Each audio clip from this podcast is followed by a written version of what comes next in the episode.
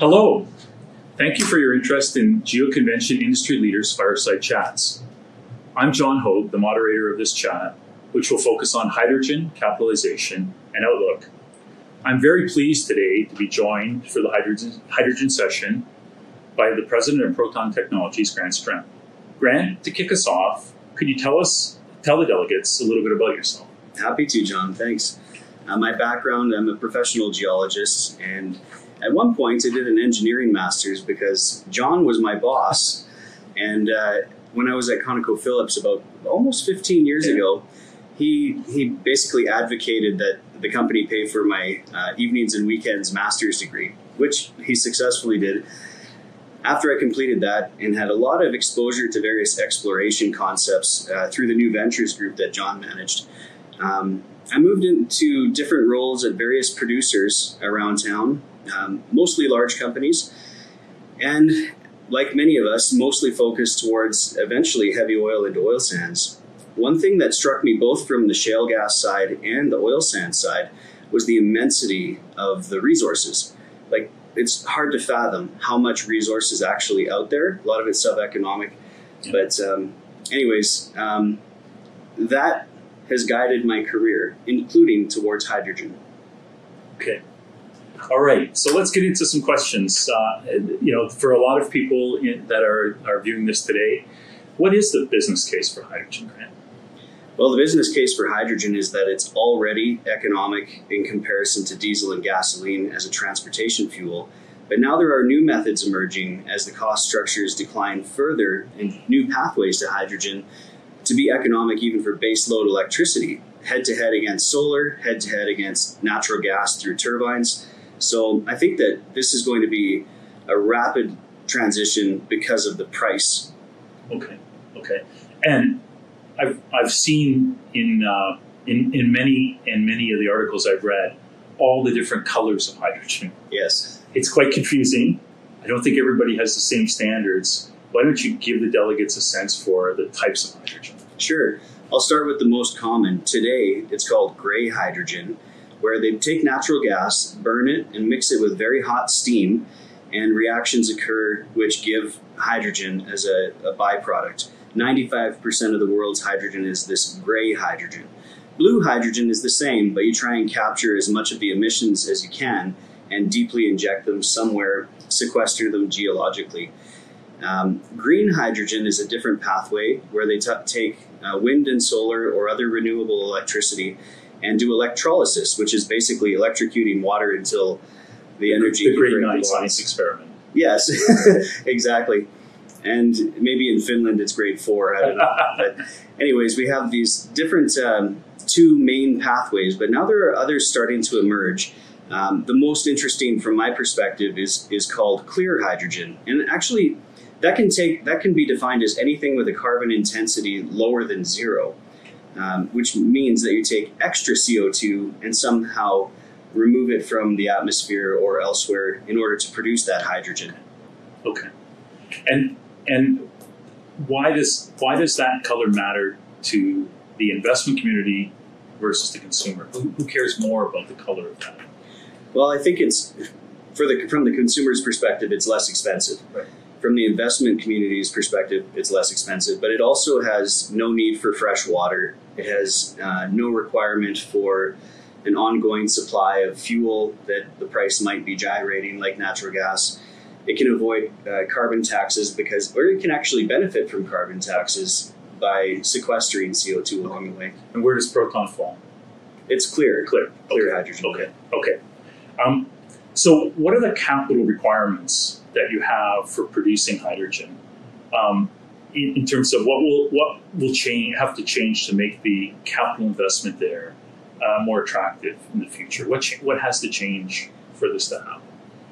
basically to make hydrogen you need a lot of energy to break those water molecule bonds if it's done as high temperature reactions um, those are most easily released through low cost oxygen so if the fuel is essentially free unswept oil within a, a reservoir then your most of the cost is the oxygen so separating oxygen from the air and getting it into the reservoir that's about 80% of the cost Okay.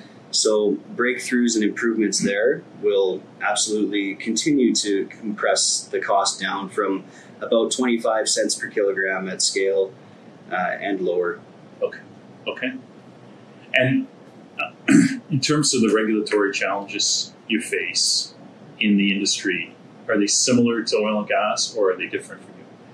I think they're similar. One of the challenges, uh, particular to the pipeline world, is you have um, right now the specs all all across North America on main lines are no hydrogen. You're not allowed, which is different than in Europe. They're already blending in intentionally and widespread.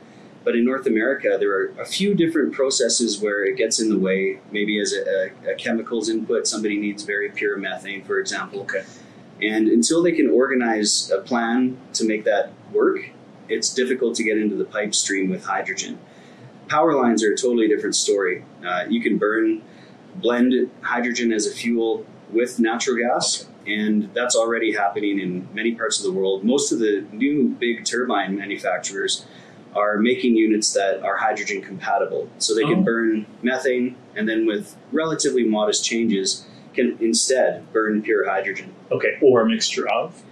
Or Usually it's one or the other. You can Okay. blend up to maybe 30% or so Okay. hydrogen. And same similarly, if you have a hydrogen one, you can blend down if you have some methane to put into it, but that sort of 50-50 zone is a little harder to attain. Okay. Okay. Um, so so um, in where are you with your current projects in Saskatchewan? Let's start in Saskatchewan. Okay, Saskatchewan. Well, it's it's funny. We have been taking advantage of a very old, um, recognized thing within oil and gas, where enhanced oil recovery projects, certain ones of them, already make hydrogen. So Right. when air is injected or oxygen is injected, So the old THAI kind of process. yeah, anything with uh, some sort of downhole oxidation, all automatically will release hydrogen. And there's been more than 500 projects like that. The project we bought is air injection, and we're still doing that. Uh, although we intend to start trucking in liquid oxygen this fall, Okay. and I think that'll be, um, well, based on prior data sets from other companies and whatnot, we're, we're quite confident that we'll have an improvement in our uh, hydrogen production capacity. And maybe just tell, I, I know the story, but maybe just tell people how you came up with this, working at U of C with Dr. Gates. Oh, sure. maybe tell a little bit of that story because I think it's quite interesting. Yeah. So one of my one of my friends from the master's degree that I took, thanks to John, uh, was he was a professor. I took a few courses from Dr. Ian Gates, and about ten years after the master's degree, we were having breakfast one day, and he showed me this data set uh, of a, a Canadian project at Marguerite Lake where they often got up above twenty percent or even exceeded forty percent hydrogen in the produced gas stream. And I had never heard of this before, so it had my full attention and i thought if there was only a way to put a downhole filter that only let the hydrogen through uh, you know this would be a huge clean energy trajectory and ian leaned back and said i think i know of a material that does that and i guess long story short that was the birth of proton Right. Okay. So between you and Dr. Gates, you patented that technology how many years ago? Would have been the first patent was about six years ago Okay. and we've filed two since and we have one more coming up and we'll probably have some more widget patents as we go just Okay. more defensive than anything but okay. um, yeah, it's it's been uh, interesting to see. This is a, a fairly straightforward process patent, and I, I think of it a bit like wheels on suitcases. Why did everybody carry around a suitcase with no wheels for decades and decades? And then suddenly one day, why don't we put wheels on this? Like everyone knew about wheels. Same thing here. And so, so just for the audience, your process would work in any oil field, any any oil field that e- even is currently abandoned. You know, it, it, it's depleted. It's sitting there, um, unable to be produced because you've produced the mass, the vast majority of the hydrocarbon that can, you can get out.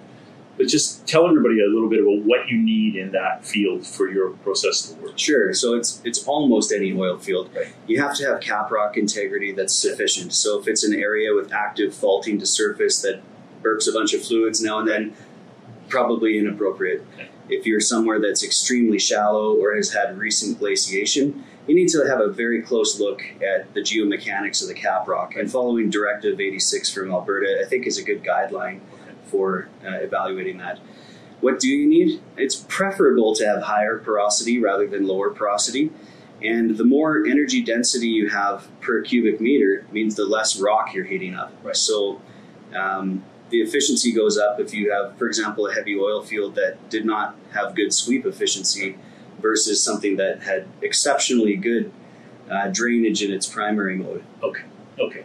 And and in terms of in terms of the process itself, uh, you focused on currently focused on heavy oil, but are you looking elsewhere in the world for different different uh, fields that you could produce? Absolutely. So we we think that this works in essentially all geological settings economically. So we're looking to do it in a carbonate reservoir. We would like to try some post water flood light oil fields. Oh, There's um, a variety of uh, some. Sometimes the rock itself has a reasonably high TOC (total Right. organic Yeah. carbon) content, and that becomes fuel as well. We don't want to do it in coal, and I won't Yeah. get into why, but uh, I want to distance Proton's brand from coal gasification. okay, okay. And what about what about Proton looking uh, not only in Canada but internationally? Is there opportunity, do you think, internationally for you to be using the same uh, patented technology? Absolutely. In fact, we've sold licenses in about 20 countries. Uh, Proton Canada also took on the North Sea rights, so we'll be we are having a lot of uh, strategizing going on into how to uh, advance this within the North Sea. Uh, within Southeast Asia and Australia, one of our licensees is a huge wind and solar company. They have 12 gigawatts of wind and solar, and a big challenge with intermittency and grid stabilization. So, being able to dial a hydrogen turbine up or down is a very low cost way for them to add power. Okay, Um, we also have sold licenses to oil companies, and um, there is various stages of progress in various regions. Locally, the one that talks about their um, license publicly is Whitecap Resources. So, a company that I'm a big positive proponent of. okay. I like them a lot. Okay. Um, I guess I guess the next question would be to think about is what would you see hydrogen production looking like from from clear hydrogen that you're talking about in the next five to ten years? How would you see that develop? I think it, like many big shifts, it starts with a trickle and then it's a flood. Um, there's going to be a few examples here and there, and once people see the economics of this at large scale in a few different settings, um, it'll just be obvious this is a better model. Kind of like uh, the transition from horses to the Model T. It happened so quickly that you know Model T production started in 1908, and by the end of the 20s, there was 200,000 fueling stations in the United States. So it isn't like um, people say, well, there isn't enough infrastructure, there isn't this, there isn't that. Well, that's true. But if you can save huge piles of money by changing fuel, uh, that infrastructure will all show up. Okay, all right. Um, how long do you think it will take before hydrogen becomes mainstream? In your in your sense, mainstream being that you would like your example, there would be a hydrogen fueling station, uh, you know, on the corner uh, beside the gas station, or maybe part of the gas station. Is that decades away? I don't believe it is, and it, it mostly depends on where. I think Germany has about 150 fueling stations. Many parts of Europe, Japan, Korea, they're really pushing forward. California, so it's it's more and more feasible through time, and of course with the massive budgets pushing into the build out of this uh, as a fuel technology to decarbonize, Okay. it's highly likely to be rapidly adopted in many areas. There are some things that are very hard to decarbonize, and heavy transport is Right. one. Right. So anything that's burning huge amounts of diesel, like locomotives and things like that, it's hard to use battery locomotive to haul uh, through the mountains or whatever. So I, I think that hydrogen will find its way quickly into many of these niches. Okay, let's let's talk a little bit about um, about the company and and and the employees. So uh, I'm I'm sure that many of your employees didn't graduate from university and think they'd be working in the hydrogen business. So where did where did most of your employees come from in terms of uh, their skill sets? Are almost all of them related to oil and gas? Or? Almost all, yes. So Okay. you have the standard things that most businesses have: HR and Right. corporate services. Let's just accounting. Let's call that bucket one. That's Sure. common. Yeah. But almost everybody else has oil and gas related credentials and experience. That's not entirely true. We do have some fuel cell focused people and some people who were more directly in the hydrogen business that came over to us. Oh, interesting. um, okay. or from like from Tesla, from Ballard, from Okay. places like that. Uh, in general, our older staff are happy to accept Proton Canada shares as compensation, Right. and our young guys and gals are excited to be there. Um, so we don't have get rich quick salaries, but uh, people are loading up on shares with an expectation that those are going to have a huge value relative to instead of Canadian dollars. Right. Right. Okay. And and so so on your major projects, um, the vast majority of people are oil and oil and gas, um, oil and gas legacy people. And how, how do you tie in the hydrogen people to those projects? So, like what what specifically would they be doing on those projects? Those people are specifically focused on hydrogen separation pathways. So when you have a mixed gas stream coming at you and hydrogen's part of it, uh, which is a heritage oil and gas uh, thing to deal with. Right. But um, that that's a there's some subtleties and specialties that um, are used there. Almost everything else, the regulatory people, the um, you name it, everybody in the field has you know normal trades and tickets from oil and gas. Um, we, we're using wells, wellheads, and an oil field to make our hydrogen. So, like the, the process, the facilities, much of this is extremely transferable and Okay. common. Okay. Welders, you name it. Okay. What about the capital markets? How how do they look at Proton? Do they look at it as a startup and it needs to it needs a little bit more time and like I, I know for the most part you're still you're still private. I- Yes. Right. So how how do you, what sense do you have? Do they treat you as you know there there's a negativity in the capital markets towards oil and gas? Do you sense the same negativity towards what you're doing as clear hydrogen, or do you sense them just um, waiting to see um, the projects come to fruition? Which which way would you say? It's all it's a whole spectrum. I, it's kind of like when Tesla was early and had the Roadster out, right. and people. I think most people in the automotive industry said, "Oh, forget this. They kind of it'll laugh at work." Yeah, yeah, you're right. And uh, that's that was six years ago. A much more common reaction when talking to oil and gas investors, like, "Oh, "Where's the proof?" Blah blah blah. Right. Now um, there's this gnawing feeling that their main bread and butter will have uh, challenges going forward, like carbon taxes and other things like that. So, um, yeah, we have a lot more uh, positivity and and and yeah, happy investors and, and a bright future, in my opinion. The conversations are far less about justify your valuation based on trailing cash flow, Right. which is more common in oil and gas, Right. and more now about well, what is the potential? What is the risk on executing on this program that they've uh, built for themselves? Right. So, um, yeah, the the future is big, and a lot of people see that. Okay. Okay.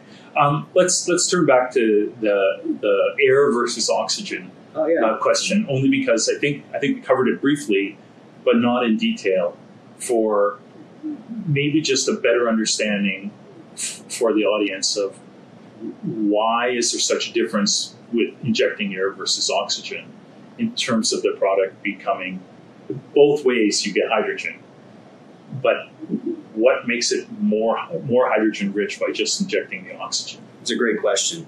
So the air we're breathing, of course, is 80% nitrogen and about 20% oxygen. And when we inject air, the, all of that nitrogen, first off, it's an it's a waste of energy to inject it. But once it's down there, it does not react with anything. It becomes sort of a moderation on the, the temperatures that are achievable.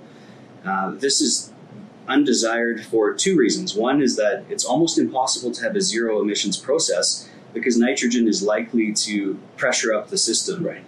And so if it needs a vent, well, then suddenly it's a lot more uh, complicated to deal with all the nitrogens. Uh, so uh, getting to higher temperatures, there's kind of a Goldilocks zone where um, a certain reaction called water gas shift is triggered. And if you get into this Goldilocks zone, it, it is extremely productive for making hydrogen.